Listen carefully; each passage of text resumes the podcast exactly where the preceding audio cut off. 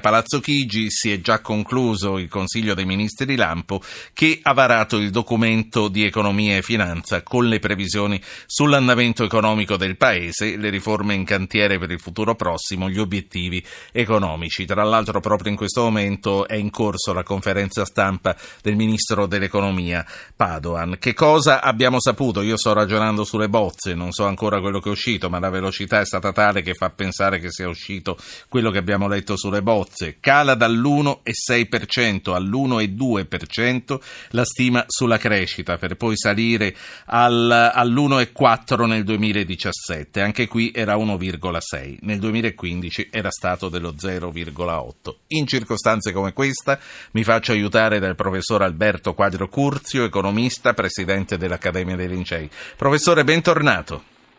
Grazie, buonasera. Lei ha saputo qualche cosa di più sulla, sulla, conferenza stampa? Io sono qui chiuso in questo studio, sto vedendo il labiale più che altro di, di Padoan che parla in questo momento. Senta, lei ha saputo qualche cosa di più di quello no, che ho detto? No, non ho saputo di più, ma data la rapidità, come lei segnalava prima, presumo che le anticipazioni siano tutte confermate. Esatto. D'altra parte anche l'opinione internazionale dava quelle anticipazioni come pressoché sicure. Professore, sulla, sulla crescita, che cos'è che, che raffredda gli ottimismi? il rallentamento è un rallentamento che è andato a colpire anche gli altri paesi dell'Eurozona ed ha varie cause, tra le quali un rallentamento complessivo del tiraggio dell'economia internazionale ed in particolare dei cosiddetti paesi emergenti è dovuto a varie ragioni, alla situazione di turbolenza finanziaria che non è certamente poca cosa, alla situazione militare e del terrorismo, al crollo dei prezzi del petrolio che hanno generato un calo di domanda da parte di certi paesi che erano fortemente importatori e via discorrendo. Professor Quadrio Curzio, poi riprenderemo dove eravamo rimasti, ma ho sentito un titolo che mi interessa particolarmente, è la dichiarazione di Del Rio che dice avanti con le grandi opere. Eh, a suo avviso le grandi opere saranno sufficienti per fare ripartire la crescita o è da un'altra parte che si deve puntare?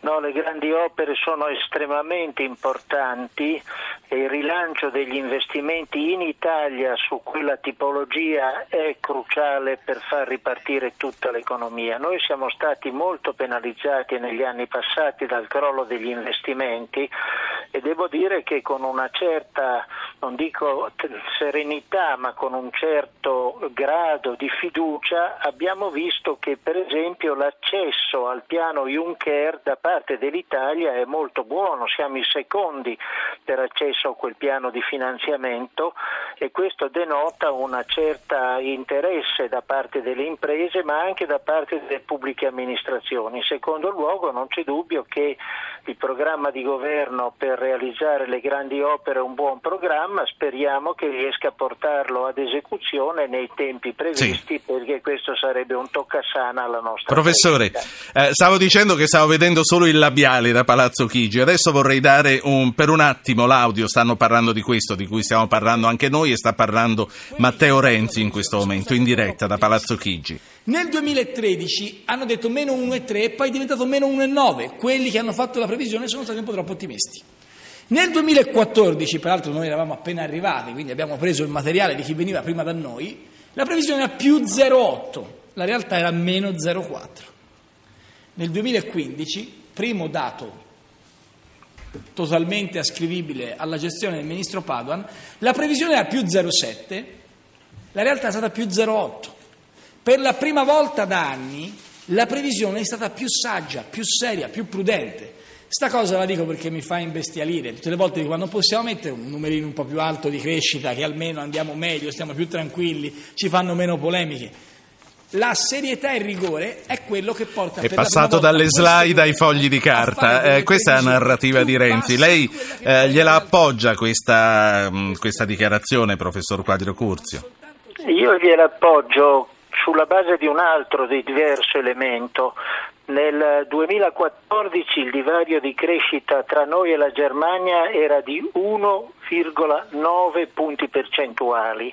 Nel 2015 siamo scesi a 0,8 punti in meno, nel 2016 se le cose vanno così scendiamo a uno 0,4 in meno e nel 2017 a tutto 0,2 in meno, quindi la convergenza dell'Italia al paese più forte in termini di tassi di crescita è certamente in corso. Questo non basta evidentemente per recuperare quella voragine che si è creata durante la grande crisi che è una voragine di 9-10 punti di PIL, però la convergenza è in corso.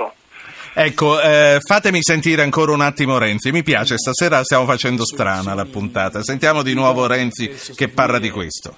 Al Ministero per lo Sviluppo Economico Federica ed è del tutto evidente che eh, le... il nostro impegno è quello di continuare a lavorare con grandissima determinazione perché questo Paese venga sbloccato. C'è un dato che ha dato Paduan, che è quello che la crescita, lui l'ha detta meglio di come la dico io, viene comunque trainata non soltanto dalle riforme ma dal fatto che per la prima volta dopo anni c'è un segno più sulle infrastrutture. Ecco, questo su questo abbiamo già dato e mi dicono che Renzi ha escluso eh, poco fa che ci siano manovre correttive. Eh, professor Quadrio, eh, la flessibilità è imprescindibile? È estremamente importante e il fatto che l'Italia sia riuscita a spuntarla non è un vantaggio solamente per il nostro Paese, ma è anche stato un vantaggio per tutta l'Unione economica e monetaria. Quella decisione presa dalla Commissione europea nel gennaio del 2015 è stata certamente frutto della pressione che nel secondo semestre del 2014 l'Italia nel suo semestre di presidenza europea ha esercitato. L'Italia ha ancora qualche cosa da spuntare, speriamo che riesca a spuntarlo entro maggio perché la determinazione effettiva sul grado di flessibilità del 2016 non è stata ancora determinata, ma io credo che se riusciamo ad assestarci sul 2,3 di deficit su PIL andiamo piuttosto bene. Poi nel 2014 quell'1,8 preventivato rispetto all'1,1 che era stato cifrato negli accordi precedenti sarebbe un accettabile compromesso e poi via via andremo a vedere se la crescita ci aiuta. Professore, ehm, noi siamo partiti dall'ottimismo eh, sulla crescita che eh, Matteo Renzi ha rivendicato anche in questo momento. Ricordo agli ascoltatori che sta parlando in questo momento a Palazzo Chigi dopo il uh, Consiglio dei Ministri sul DEF che è durato anche meno di un'ora, che eh, noi abbiamo preso l'audio da Rai News 24 che sta mandando la diretta, non manda il TG. Questa è la ragione per cui non stiamo mandando i titoli di Rai News 24. Senta, eh, al di là del PIL che crescerà, cala anche eh, la previsione sul deficit, quindi a questo punto sarà più facile trovare un punto di incontro con la Commissione. Sì, io penso di sì, penso di sì e credo che questo sia uno degli elementi importanti per rilanciare la crescita. Ecco, io per esempio da dati provenienti da analisi di istituti alquanto accreditati spero che nel 2016 ci sia anche un altro effetto positivo, e cioè che ricomincino gli investimenti in costruzioni che per il nostro Paese, come per tutti gli altri, sono fondamentali. Nel 2015 abbiamo avuto ancora un calo di quasi un punto percentuale negli investimenti in costruzioni, per il 2016 alcuni analisti prevedono un 2% in più sarebbe una svolta molto importante perché assorbono occupazione e hanno un effetto moltiplicativo forte quegli investimenti. Professore, prima eh, di lasciarla, abbiamo sentito il Presidente del Consiglio che ha detto a giorni sostituirò Federica Guidi al Ministero dello Sviluppo Economico. Lei so che ci ascolta spesso e probabilmente ieri sera ha sentito il suo collega, il professor Giavazzi, affermare che eh, fosse per lui consiglierebbe di eh, chiuderlo il Ministero dello Sviluppo Economico perché le cose di cui si occupa le può fare benissimo qualcuno al, alla Presidenza del Consiglio, lo può dare a un sottosegretario, i tavoli e gli aiuti alle imprese. Siccome qui si parla anche di imprese per il rilancio, lei crede che eh, questo Ministero abbia ragione di continuare a esistere e a lavorare? Ma io credo che abbia ragione di esistere e di continuare a lavorare e per molti versi io paradossalmente lo potenzierei aggregandogli una parte di quella che io definisco la tecnoscienza, e cioè la ricerca tecnologica che va certamente ad aumentare la produttività del sistema manifatturiero che per l'Italia è il punto di forza, non un punto di forza, ma il punto di forza e quindi io credo che sarebbe opportuno magari cedere alcune parti che sono più di manutenzione del sistema e potenziare invece questo Ministero dell'Industria, come si chiamava una volta, potenziarlo anche con una appendice di tecnoscienza che obiettivamente serve molto alla nostra manifattura. La politica industriale oggi non è più quella di una volta, ma è anche una politica della innovazione che serve indubbiamente a un paese manifatturiero come quello italiano. Professore, una, una, domanda fuori sacco prima di lasciare. Lei sa che la notizia del giorno è diventata nelle ultime ore eh, l'inizio di una possibile e spero ancora scongiurabile crisi con l'Egitto. Eh, lei crede che la posta in gioco che eh, rischiamo di perdere, sto pensando al business con l'Egitto, sia eh, troppo pesante per andarci giù, troppo duri? Gliela chiedo proprio brutalmente.